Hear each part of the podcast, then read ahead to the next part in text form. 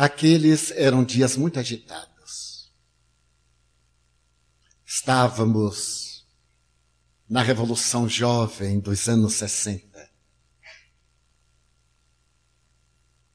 Havia uma mudança total de cultura, de conceitos.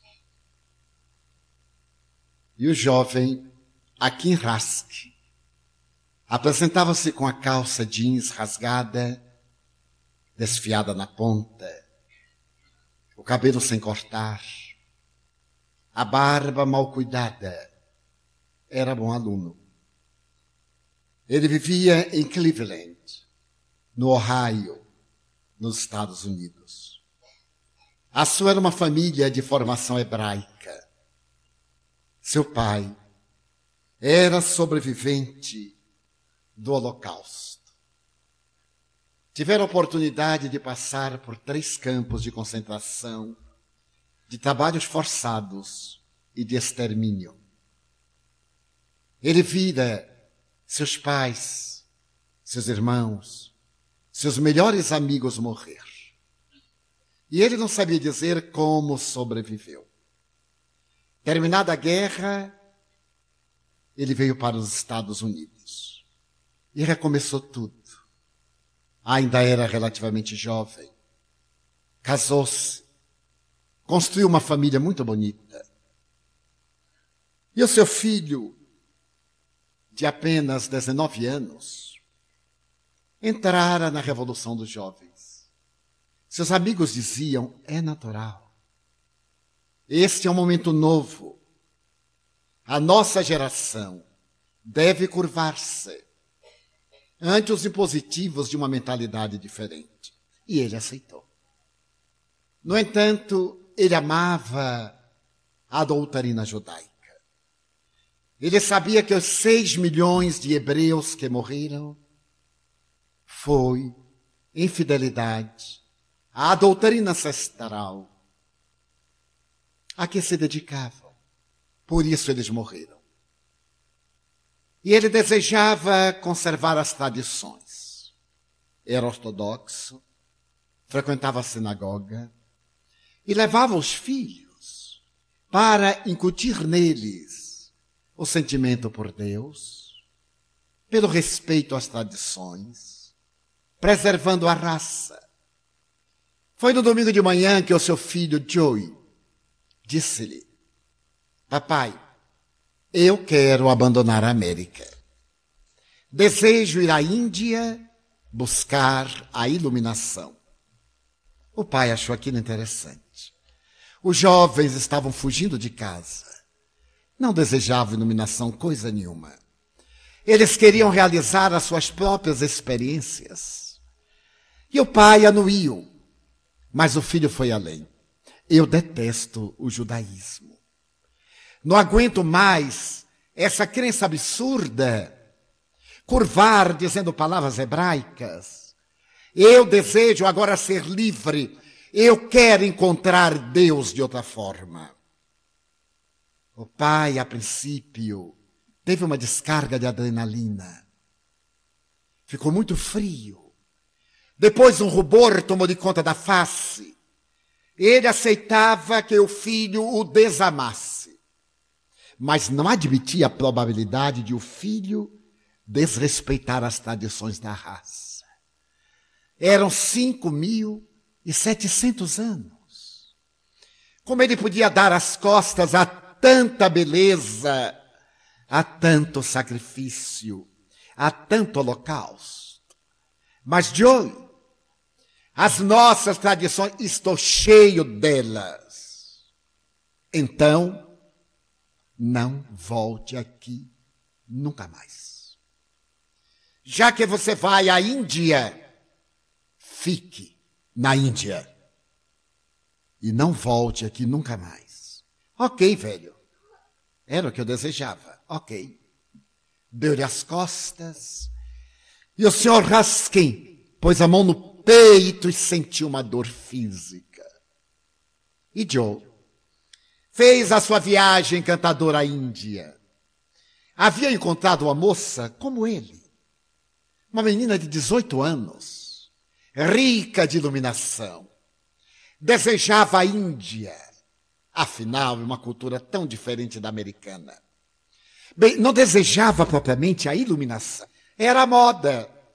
Procurar fora o que não encontravam dentro. E os dois eram como almas gêmeas. Falavam o mesmo idioma do idealismo, tinham as mesmas aspirações, as mesmas paixões. O mesmo tormento do desejo e viajaram à Índia. Cinco anos depois, Joy e Sarah estavam em Bombaim. Ainda não se haviam iluminado. Nem mesmo encontrou os gurus que esperavam. É verdade que a Índia era encantadora, mas era muito miserável. Para os padrões americanos, a Índia era sui generis. Para visitar, não para morar. E cinco anos depois, em Bombaim, eles estavam um tanto frustrados, estavam arrependidos, quando Joy encontrou um colega da Universidade de Cleveland, Sammy.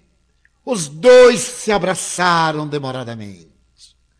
Sorriram. Que coincidência! Como é possível que dois jovens de uma mesma cidade, de uma mesma universidade, no outro lado do mundo, pudessem encontrar-se casualmente em Bombaim, uma cidade de 8 milhões de habitantes? Abraçaram-se sorriram. E Joey perguntou-lhe alguma novidade de Cleveland. Sam lhe disse o inesperado da morte de seu pai. Como? Papai morreu? Ah, desculpe. Você não sabia? Não, não sabia. Quando eu saí de lá, eu não deixei endereço. Mas como ele morreu? Bem, ele parece que teve um infarto. Repentinamente ele ficou muito triste. Foi a vários médicos. Ficou muito triste. Não sorria. Acredita-se que foi um infarto brutal. Joy abaixou a cabeça e disse: Eu matei papai. Fui eu quem o matou. Que bobagem. Você saiu de lá há quantos anos? Há cinco. É. É mais ou menos a partir daí. Ele viajou, esteve em Israel. Mas nunca mais ele foi o mesmo homem. Eu matei papai. Desculpe, Joy. Eu não esperava. É, eu matei meu pai. E ele disse a Sara: Fui eu quem matou papai. Eu não tive a intenção, mas fui eu. Naquela idade, a incerteza da vida, a juventude, fui eu quem o matou. Eu desejo agora, eu não sei o que fazer. E Sara lhe disse: Mas você é louco? Não é esse o homem que eu conheço? É. Eu também não me conhecia. Eu não sou a pessoa que eu pensava que me conhecia. Não sei o que fazer. E no dia seguinte, tenho que viajar a Israel. Mas você enlouqueceu, Joy? Voltar às raízes. É, voltar às raízes. Eu tenho que voltar a Israel. Mas e o nosso amor? É. Se você me ama, eu vou voltar a Israel. Três dias depois, os dois haviam chegado a Tel Aviv, a moderna capital de Israel. E dois dias após, eles estavam em Jerusalém, a velha Jerusalém. Estavam caminhando, observando o seu povo. Não era seu povo Aqueles ortodoxos não eram seu povo, mas Joy foi atraído sem saber como até as velhas muralhas, o lugar mais sagrado para o povo hebreu. E ele viu as pessoas adentrarem-se, colocarem a mão nos escombros da velha muralha que sustentava o primeiro templo e o segundo templo. Ele se aproximou de alguém que estava à porta e disse: Aonde eu encontrarei um livro de orações? E a pessoa disse na mão daquele rabino. E o solidel, o chapéu. Ali também é, é oferecido. E Sara disse: Não entre. Se você entrar, eu vou entrar. Eu tenho que entrar. Então nós já não nos identificamos. É. Nós não nos identificamos. Ele saudou o rabino, pediu um chapéu de papel, pôs na cabeça como manda a tradição, recebeu um livro de prece e procurou um espaço junto às velhas muralhas. Ali estavam judeus de diferentes partes da terra. Israel já era independente, estava construindo a sua nação. E todos, pela tradição, ficam dizendo uma palavra hebraica que lhes apetece. E movendo-se para a frente, ele olhou um rapaz. Ele olhava o texto e movia-se. Joe também olhava o texto e movia-se. Ele viu que o rapaz abraçou uma pedra. Era o momento supremo de conversar com Deus. Aquelas pedras haviam acompanhado vários exílios, várias escravidões, vários retornos, várias desgraças do povo que se acreditava de Deus. E era o momento de falar a Deus, era o solilóquio. Ele também abraçou a pedra e começou a sentir. Aquela pedra irradiava alguma coisa estranha. Ele ali debruçou-se e lembrou-se do pai. Perdoe-me, papai. Você tem que me perdoar. Se você está em algum lugar, se isto existe, perdoe-me. A vantagem de ser jovem é que é muito estúpido. E quando chega a maturidade, a estupidez já o comprometeu. Perdoe-me, papai. Então ele chorou. Chorou. Recordou-se daquela cena. Eu abdico a tradição deste povo, eu não sou deste povo. Então não volte aqui mais nunca. Está bem, velho. Não voltarei. Eu queria voltar, papai. Perdoe. Depois que ele fez a catarse, ele viu que o rapaz estava escrevendo um pequeno pedaço de papel. Ele perguntou: o que é isso? É um pedido a Deus. Há mais de dois e mil e quinhentos anos, nós chegamos aqui fazemos um pedido a Deus. Enrolamos e colocamos numa fresta. Já não tem fresta Ai, eu queria fazer um pedido a Deus. Você me dá um pedacinho de papel. Ele cortou a parte final do seu papel, enrolou e disse: Olhe, não se engane. Você não vai encontrar o mínimo buraquinho para colocar. Mas vou tentar. Querido papai, perdoe-me. Eu peço a Deus que me perdoe. Eu sempre amei você, papai. Amei-o a meu modo. Nós somos assim, cada um ama de uma forma. Não há um padrão de amor. Cada um tem a forma de amar como a tem de se expressar. Perdoe-me, papai. Enrolou. E durante uma hora ele ficou olhando a velha parede de cima a baixo, até que encontrou um orifício. Ele reduziu mais a espessura do papel colocou, quando ele estava colocando, um outro papel que o tempo havia consumido, de certo modo, caiu. Ele colocou na brecha. Sentiu um grande alívio. Se existe Deus, papai vai receber. E ele vai me perdoar se ele continua. Mas eu derrubei o pedido de outro. Ele apanhou e tentou colocar em algum lugar. Mais uma hora. O papel estava amarelado, estava manchado, e ele não saberia dizer o que aconteceu. Teve curiosidade de olhar o papel. Aquele pedido já deveria estar ali há muitos anos. Então, se Deus não atendeu, ele era muito preguiçoso. Então, ele abriu e leu. Estava em hebraico. E dizia assim: Joy, meu filho, se algum dia você vier a Israel, se algum dia você vier aqui a estas muralhas sagradas, se algum dia, de qualquer forma, esse bilhete chegar a você, saiba que eu era um velho tonto, caprichoso, como todo velho, cheio de vaidades, como todo pai, cheio de frustrações, porque o filho não era o que eu queria. Perdoe-me, meu filho. Eu sempre o amei. Por favor, perdoe seu velho pai, Akin Husk. Eu lhe suplico, meu filho, perdoe. Joey caiu de joelhos. Ali estava ele, profundamente emocionado. Novamente as lágrimas irromperam em caudal.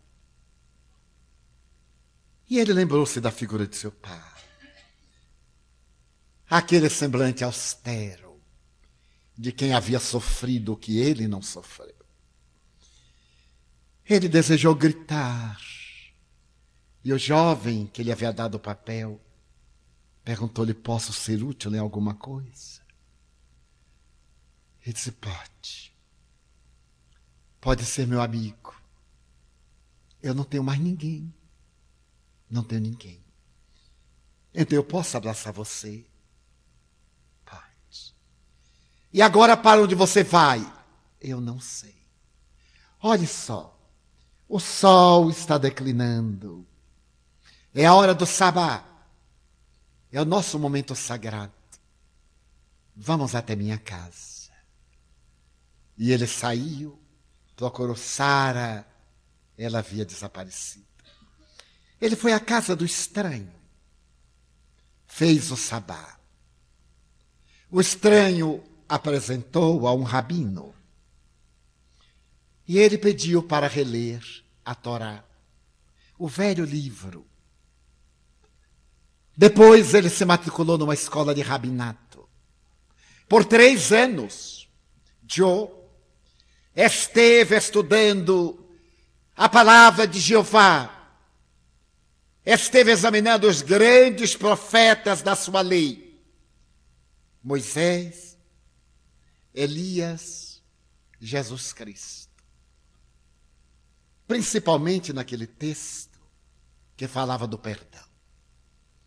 Ao fim de três anos, o rabino-chefe lhe disse: Joy, está na hora de casar-se. Deus disse a Abraão que os seus seriam filhos tão multiplicados como os grãos de areia de todas as praias do mundo. E é necessário casar-se. Tá bem. A minha mulher é uma grande casamenteira. Você não gostaria de fazer amanhã o chá às cinco horas em nossa casa, para que minha mulher lhe conheça? Eu vou falar com ela mais ou menos como é você. E eu tenho certeza que ela vai arranjar uma namorada, essa coisa de mulheres. Não podem ver um homem solteiro. Logo, se ele é bom, para sua filha. Se ele não é grande coisa, para a filha de uma amiga. É coisa de mulher. Ela não tem filhas. Nós não temos. Então você é uma grande coisa, ela vai arranjar você para, naturalmente, uma irmã dela, qualquer coisa. Eles riram. No dia seguinte, às cinco horas, Joe ali estava automático para fazer o chá. A senhora era uma simpatia. Havia nascido para casar os filhos dos outros com as filhas dos outros. Quando ele chegou à sala de chá, ela disse: Meu marido me falou que você está querendo casar-se. É assim que as mulheres fazem. Elas trocam tudo.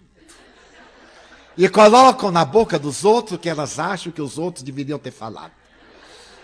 Pois eu encontrei entre as minhas alunas a mulher ideal para a sua vida. Ela está esperando aqui na saleta. Vou apresentá-lo formalmente. Ele entrou na saleta e quando a moça se voltou, era Sara.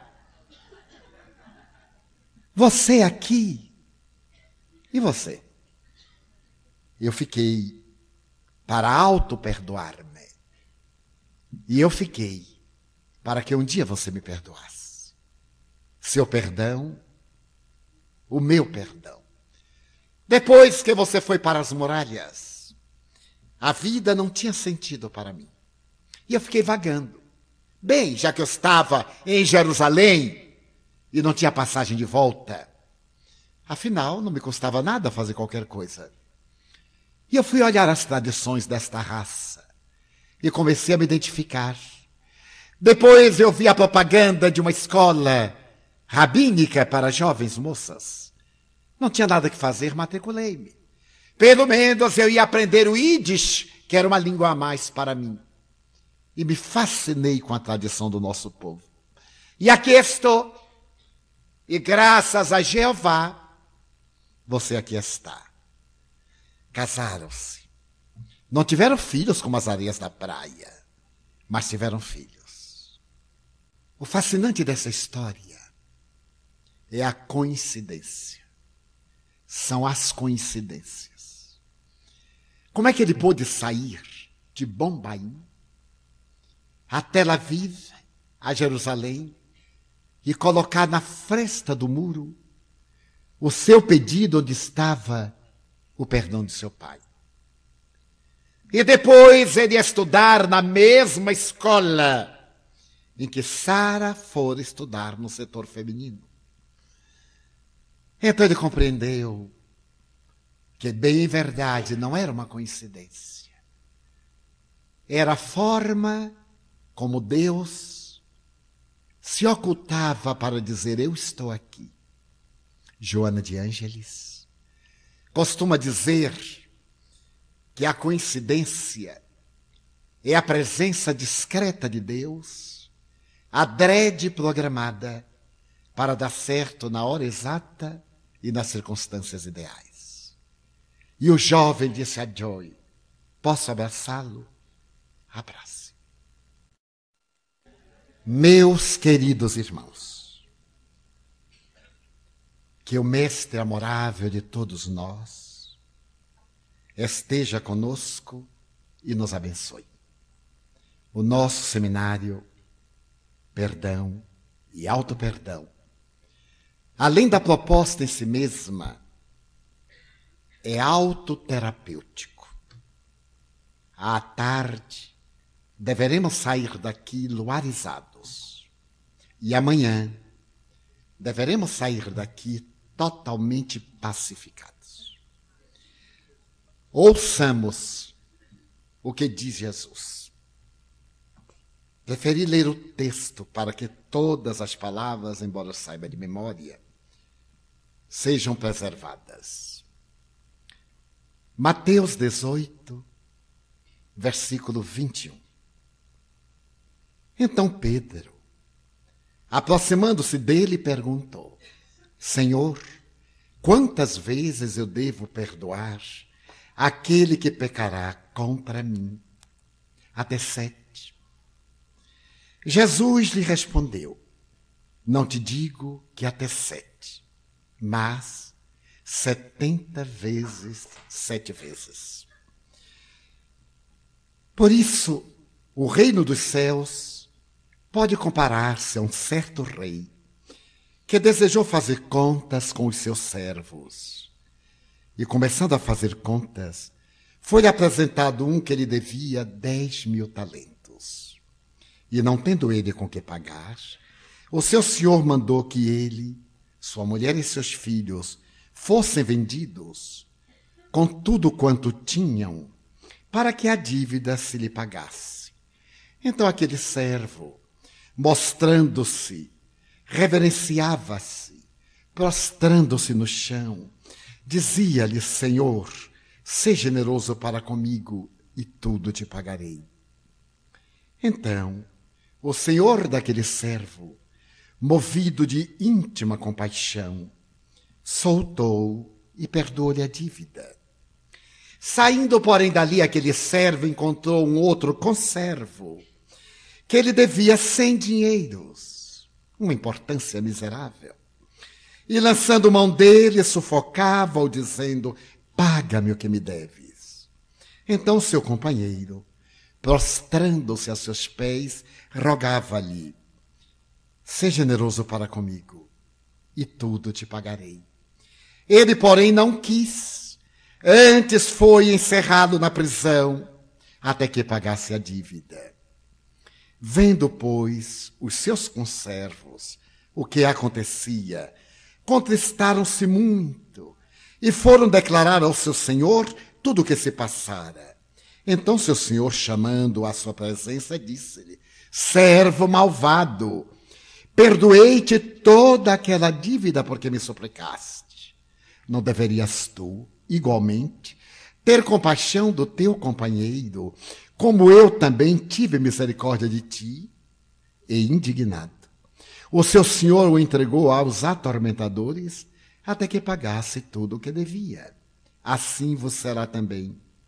E assim vos fará meu Pai, se de coração não perdoardes cada um a seu irmão as suas ofensas. Mateus, capítulo 18, 21 e seguintes. Durante o seminário, nós iremos trabalhar o alto perdão destes cinco sentimentos negativos e o halo perdão. Perdoar aqueles de quem nós temos ressentimentos. Sempre ouvimos dizer que perdoar é um ato de esquecer o mal que nos foi feito. Esta é a visão teológica espiritualista, espiritista. O perdão verdadeiro é aquele que se faz acompanhar do ouvido ao mal de que alguém se sentiu objeto.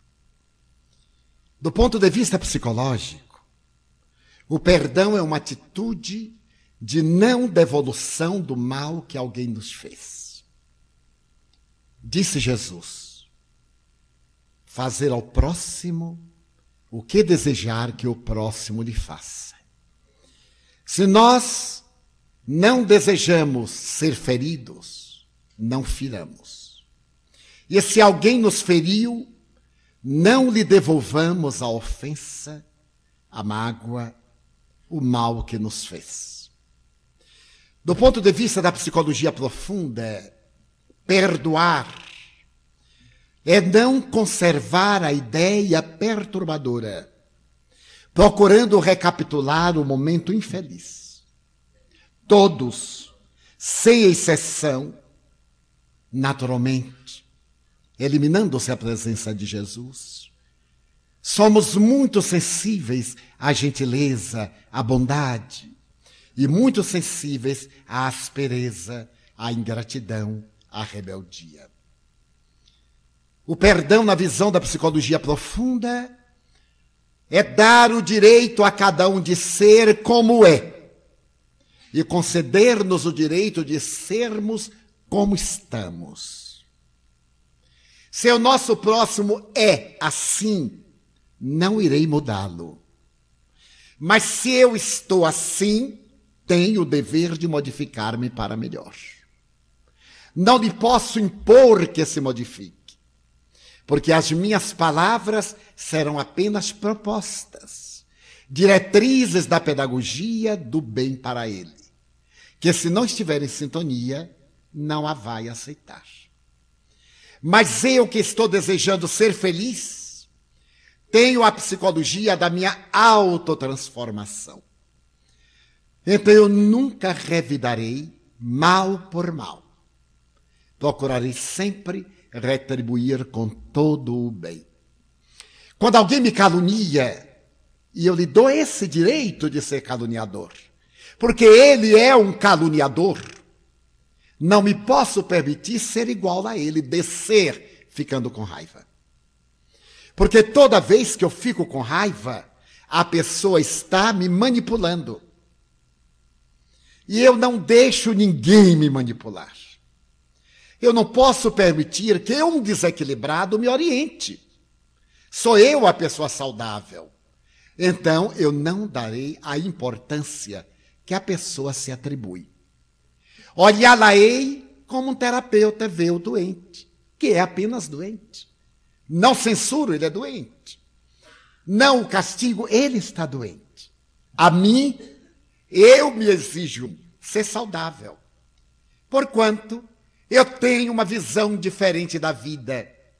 Se ele deseja transmitir essa visão diferente da vida, é muito nobre, mas não posso esperar que ele a acate, porque ele está num outro nível de evolução.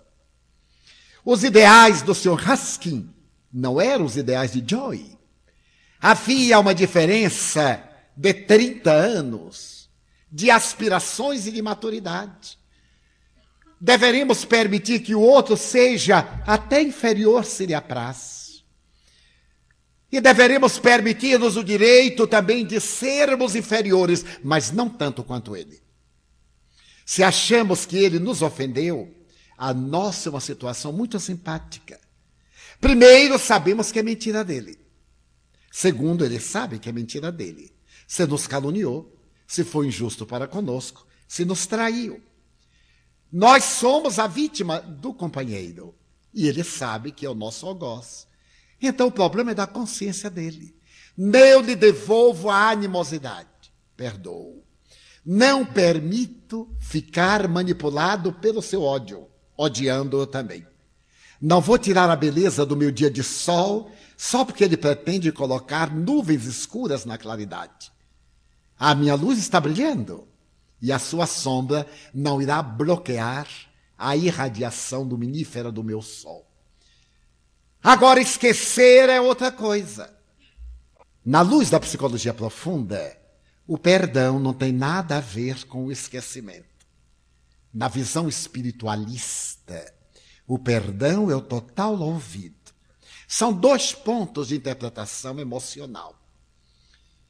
Não lhe devolver o mal depende de mim. Esquecer depende da minha memória. Quanta coisa eu queria esquecer e simplesmente não esqueço. Não é que não consiga, não esqueço. Porque está impresso em células específicas do meu comportamento cerebral ou nos painéis profundos do perispírito que eu possuo. É uma moça. Eu dou um golpe com o elemento rombudo nesse móvel e arrependo-me, mas fica a marca. Até que o tempo, a lixívia do tempo corrige e então eu passo uma massa e recomponho, mas não de imediato. Eu posso reconhecer que não deveria ter feito, mas esse reconhecimento não tira o dano que eu causei. Então, à luz da psicologia profunda, o perdão é exatamente não devolver o mal. Ninguém suponha que o perdão é esquecer do primeiro momento. À luz da psicologia profunda, tenha raiva. Faz muito bem, mas não conserve a raiva, que faz muito mal. Se alguém nos diz uma coisa grosseira, temos um choque. É fisiológico. A emoção nos obriga a derramar enzimas na corrente sanguínea e nós reagimos. É a predominância da natureza animal sobre a natureza espiritual do ser. Questão 742 de O Livro dos Espíritos. Mas conservar a mágoa é da minha vontade. Se eu conservar a lembrança, eu tenho um transtorno psicológico, sou masoquista. Gosto de sofrer. E nós adoramos ser infelizes. É tão maravilhoso quando a gente é infeliz, porque todo mundo faz coitado. E a gente fica pior, porque é um pobre desventurado. Só que quem diz coitado não está com pena nenhuma, diz por dizer. E vai embora. E a gente fica aquele depósito de lixo, carregando lixo, intoxicando-se, perdendo a alegria de viver. Então é uma atitude masoquista. Porque o racional é nos libertarmos de tudo que nos perturba. Para isso somos seres inteligentes e possuímos os mecanismos de libertação. Mas ele não deveria ter feito isso comigo. Não deveria, mas fez. O problema é dele.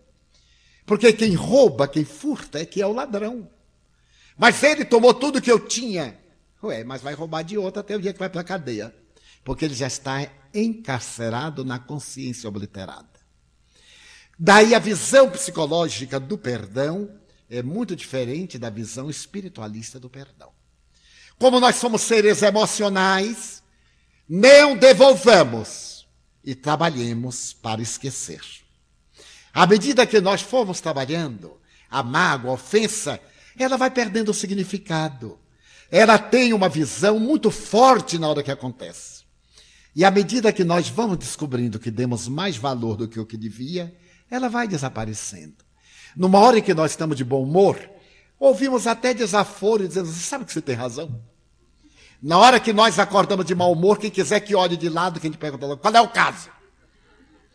Não é o ato em si, é conforme nós recebemos o ato. Vai depender de nós como recebemos um presente. Na história da mediunidade, ressalta uma dama notável. A senhora Maria Modesta Cravo, da cidade de Uberaba, médium, que atendia aos necessitados através do venerando espírito Eurípides Barçanufo. Dama de alta sociedade no seu tempo, na época do Zebu, anos 30, 40, ela passou a ter manifestações estranhas. Toda vez que tocava um objeto metálico, tomava um choque de cair.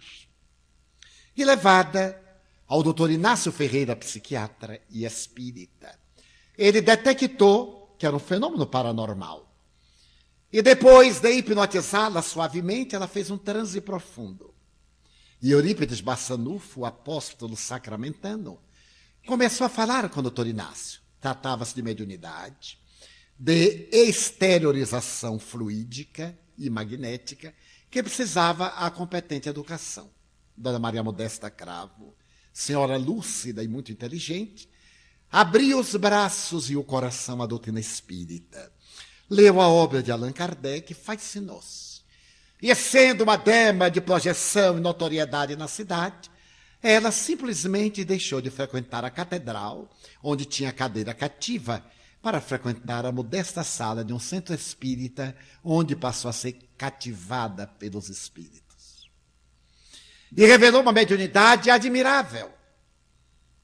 Tempos depois, na sua data aniversária, que era celebrada pela cidade, ela recebeu de presente uma vasilha de porcelana inglesa, muito bem decorada e levada por um pobre atormentado desses que vagueiam pela cidade, com um cartão. No cartão, sua amiga de antes lhe dizia: Aí segue o meu presente, e dentro dele, o que você merece. Ela ficou sensibilizada. Desenrolou a caixa, retirou o vaso de porcelana e abriu. E estava com dejetos humanos. Ela de forma nenhuma se aborreceu. Um ano depois, quando a sua amiga fez aniversário, ela mandou-lhe um buquê de rosas e um cartão. Agradeço penhoradamente o seu presente. Estou devolvendo vasilhame de porcelana. O seu conteúdo eu coloquei numa haste de roseira. E agora eu estou lhe mandando as rosas que saíram dali. Deus a abençoe. É um ato de perdão. Devolver em luz o que se recebe em trevas. Quem ficou bem? A amiga, que posteriormente obsidiada lhe foi pedir passes, ou ela, que tinha as mãos iluminadas pelo amor. Então, do ponto de vista da psicologia profunda, o esquecimento somente vem quando a memória se encarrega de diluir a impressão negativa, o que demanda tempo, reflexão e autossuperação. Então nós compreendemos que o perdão não é conivência com a coisa errada. Quando uma pessoa me ofende, Eu não estou de acordo com ele. Simplesmente eu não estou contra ele. Se o meu filho age erradamente, está aturdido emocionalmente, é ingrato, faz tudo quanto me desagrada como se fosse de propósito, eu não estou de acordo. É lógico, mas eu não posso ficar contra meu filho. Porque mais do que nunca ele precisa de mim, ele está doente. Não é normal, isto é, não é saudável uma atitude assim. Mas então eu tenho direito de me sacrificar. Sacrificar? Sim. Aceitou a maternidade, a paternidade, no ato de sacrifício e não de recreação. Ser co-criador é ser co-partícipe da dor e não apenas das alegrias. Será que Deus nos abandona toda vez que somos ingratos para com Ele? Que blasfemamos, que fazemos tudo quanto não devemos? Então, o perdão não é conivência com a coisa errada. Também o perdão não é uma atitude para fingir que tudo está bem. A pessoa me ofende, me desculpe, ok, mas ele me paga. Não. Me desculpe, não posso. Hoje eu não posso desculpar. Perdoe-me, ainda não. Estou muito magoado. Você não deveria ter feito isso. Então agora deixe-me digerir. Porque nós dizemos assim: ah, Deus te abençoe, eu te perdoo. E no dia seguinte amanhece com dor de cabeça. Porque não digeriu. Desse tempo o que não devemos, voltamos a repetir, é devolver o mal que nos foi feito. A pessoa nos diz uma palavra grave. E nós conseguimos segurar. E logo depois a pessoa, olha, você me desculpa, eu não tive a intenção. Mas você disse. Você vai me desculpar. Estou pensando. Mas então não perdoa? Você não é espírita? Não vamos começar nova discussão. Sou espírita e não perdoo. Agora dê-me tempo. Vou diluir. No momento próprio não é necessário que eu diga de perdoo ou eu perdoo. Não, não. Esse é um pouco de perfumaria, de exibicionismo. Eu te perdoo com todo o meu coração. Perdoe mesmo sem o coração. Simplesmente não guardamos ressentimento, nem nos afastamos da pessoa. Porque te perdoa, mas com ele nunca mais. Ah, não. Quem me fizer, faça bem feito, porque nunca mais. Nada disso. Quem me fizer, faça, continue fazendo, porque o problema é da pessoa. Com a minha atitude de perdão, eu não a vou modificar, eu vou tornar-me melhor. Isso é diferente. O meu problema não é ainda com ele, é comigo. Se eu me não amo, jamais eu o amarei. Se eu me permito viver contrariado, estar sempre com ódio, irascível, ressentido, como é que eu vou amar a ele, que é a causa do meu ressentimento? Seja gentil com você. Não, eu me mereço. Eu mereço ter uma vida melhor. Não é meu filho, não é minha mulher. Não é meu marido, não são meus pais. Não é o meu chefe que me vão manipular. Negativo. Chegar ao escritório, bom dia, não vejo porque este dia é tão bom. Ok, mas eu vejo. Tchau. Não vamos agora provar que o dia está bom para ele. Não está. Ele teve uma noite mal dormida e teve uma descarga de bilha, está de mau humor. Não adianta, é um fenômeno fisiológico. Nada tem a ver com a vista. Conta-se que um padre era muito rebelde. Mas era de uma rebeldia que se tornou insuportável. E queixaram ao Papa. E o Papa disse: mande-o ao Vaticano. E eu vou colocá-lo como meu secretário particular e vou domá-lo. Vou dobrá-lo. Veio o Curita e o Papa lhe disse: diariamente você tem que bater na porta do meu quarto às sete horas da manhã e dizer-me: Santidade, são sete horas.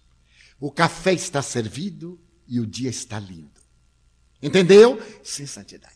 Diariamente diariamente. E o padrezinho chegava, santidade, são sete horas, o café está servido e o dia está lindo. E o Papa respondia: Já sei, meu filho, os anjinhos me contaram. Todo dia. E o padre foi ficando cansado. Já sei, meu filho, os anjinhos me contaram. E um dia, santidade, são sete horas. O café está servido e o dia está lindo. Já sei, meu filho, os anjinhos me contaram. E o padre, que anjos fajutos, hipócritas degenerados. São nove horas, não botei o café e está chovendo.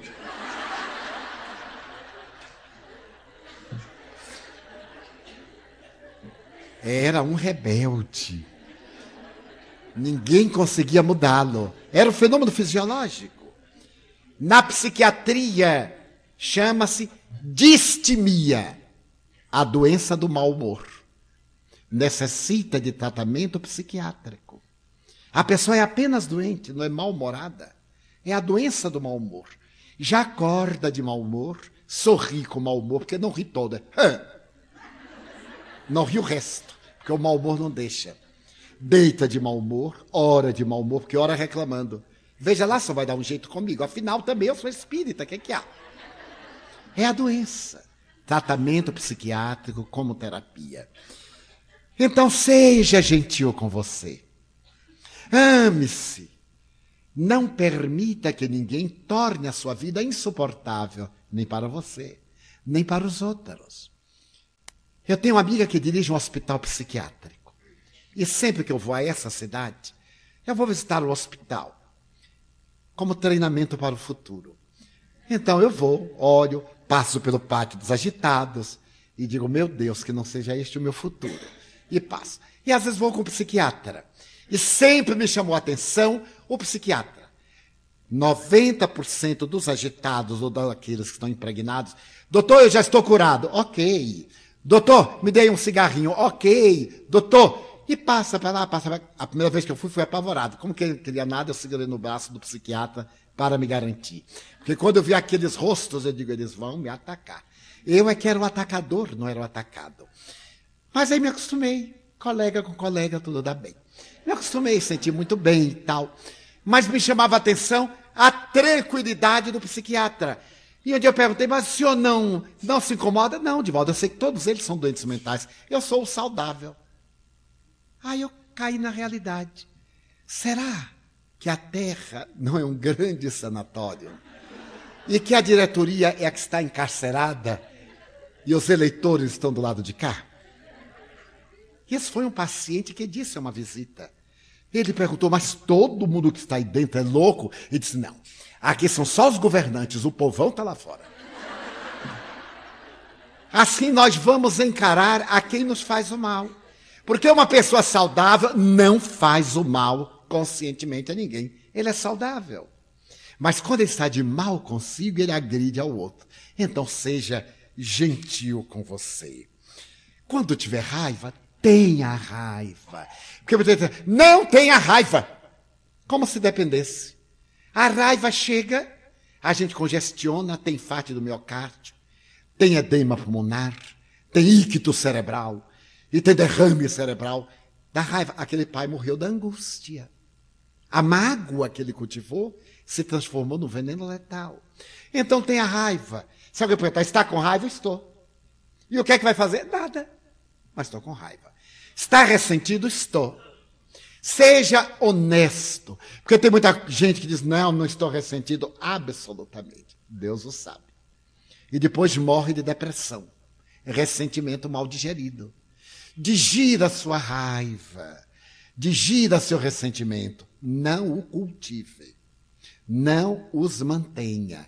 Porque o normal é ficar. Não deveria ter me dito isso. Imagine a mim, que sou tão bom, dizer isso aqui. Não conte a ninguém. Porque a gente adora contar. Você viu o que ele fez? Você viu, você testemunha. Então fique sabendo. Não, não. E se a pessoa vier dizer assim: olha, eu vi. Foi um momento infeliz dele. A gente fala até sem sentir. Foi um momento feliz para não render. Porque se tocar o estilete na ferida, sangra mais. E é necessário deixar cicatrizar. E às vezes fica a cicatriz. É necessário fazer uma cirurgia corretora para tirar a cicatriz. O lugar fica sensível. É o nosso ponto vulnerável. Eu sempre fiz autopsicanálise. Lidando com muita gente, eu tinha que fazer uma autopsicanálise e procurar descobrir quais eram os meus pontos vulneráveis. E depois de anos de autoanálise, discretamente, silenciosamente, eu descobri alguns pontos vulneráveis. E comecei a trabalhar os pontos vulneráveis. E descobri aos 50 anos, portanto já perto da morte, que eu tinha um ponto vulnerável. Porque às vezes eu me surpreendia irritado por dentro. Por fora eu mantinha a aparência. Mas por dentro irritado. E eu dizia, meu Deus, por que, que eu estou irritado? Eu estou fazendo o que eu gosto. Eu estou aqui porque quero. De Joana de Anjos, escravo por livre opção. Na hora que mudar de opção, acabou-se. Então eu estou porque quero. Por que, que eu estou irritado? E eu me indagava, me indagava, me indagava. Até que um dia descobri. Meu ponto vulnerável é o cansaço.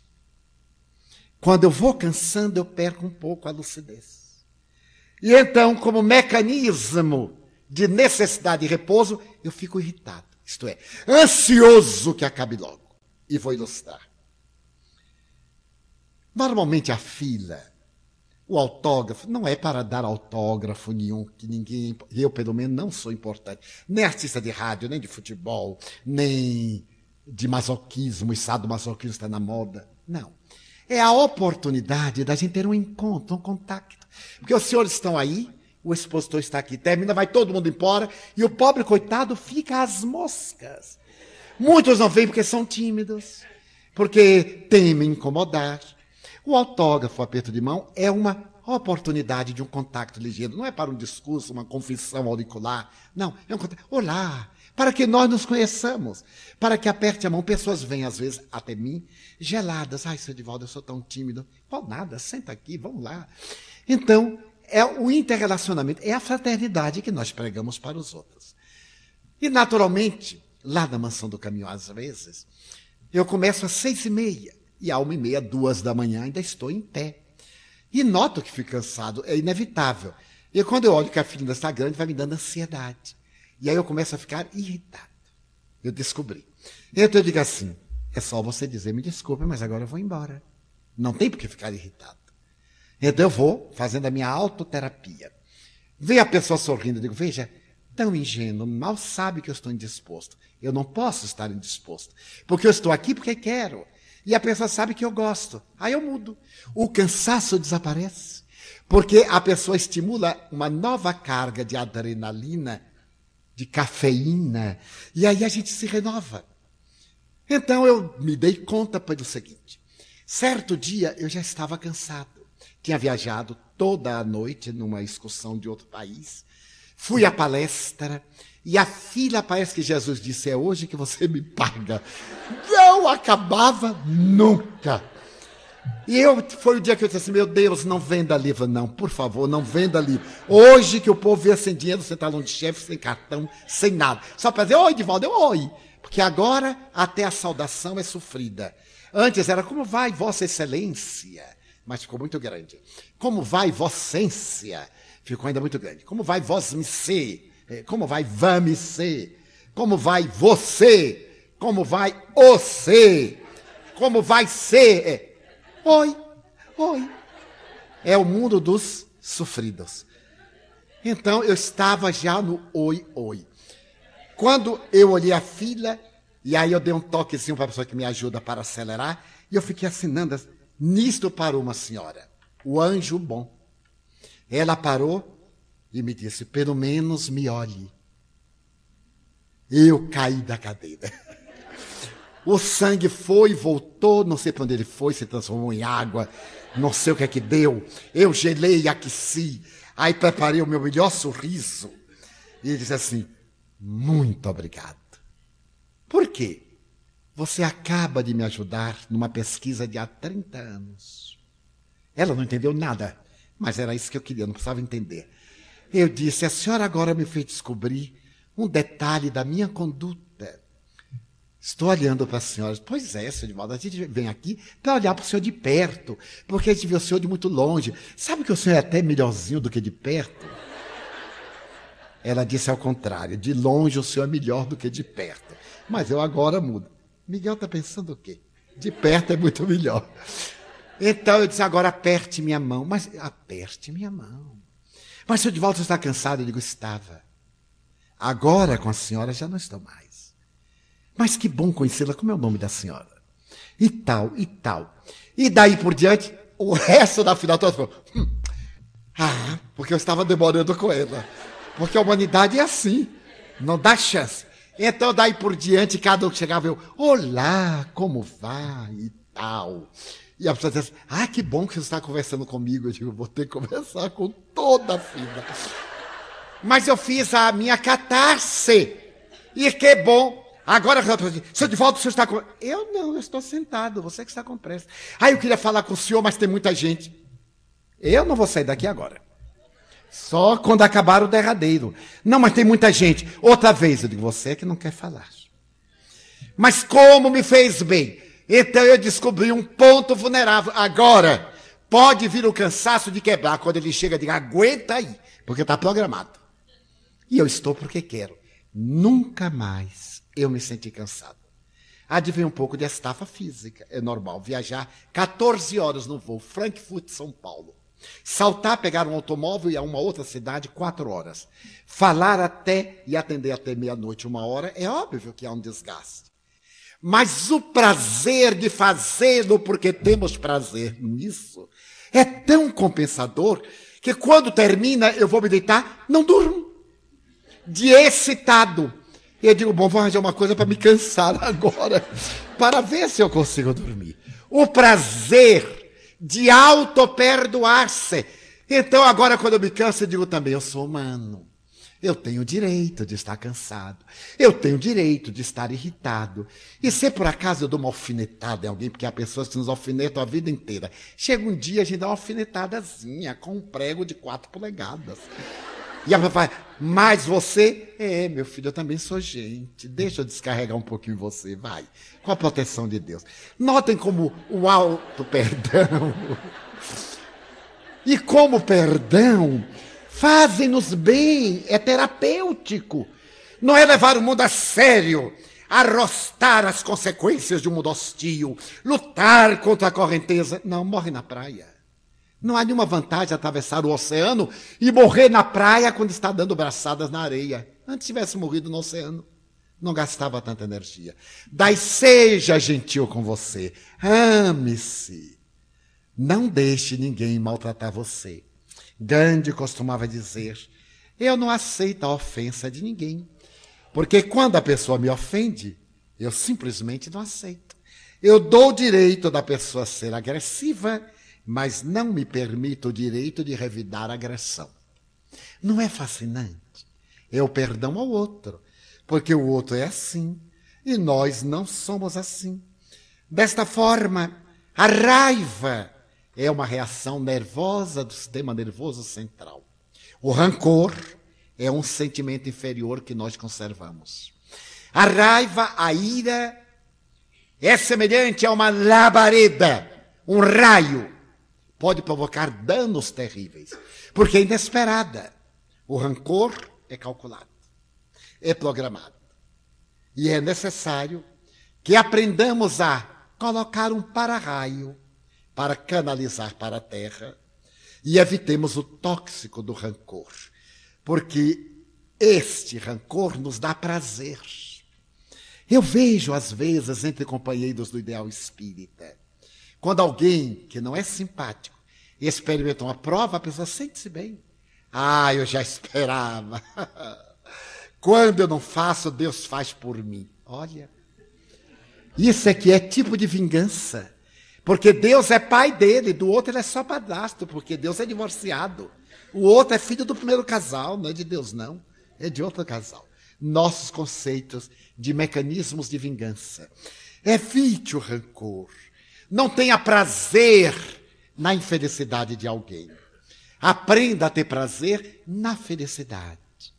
Nós aprendemos a vida inteira que devemos ter compaixão dos que choram. Mas já não estaria na hora de termos piedade daqueles que provocam as lágrimas?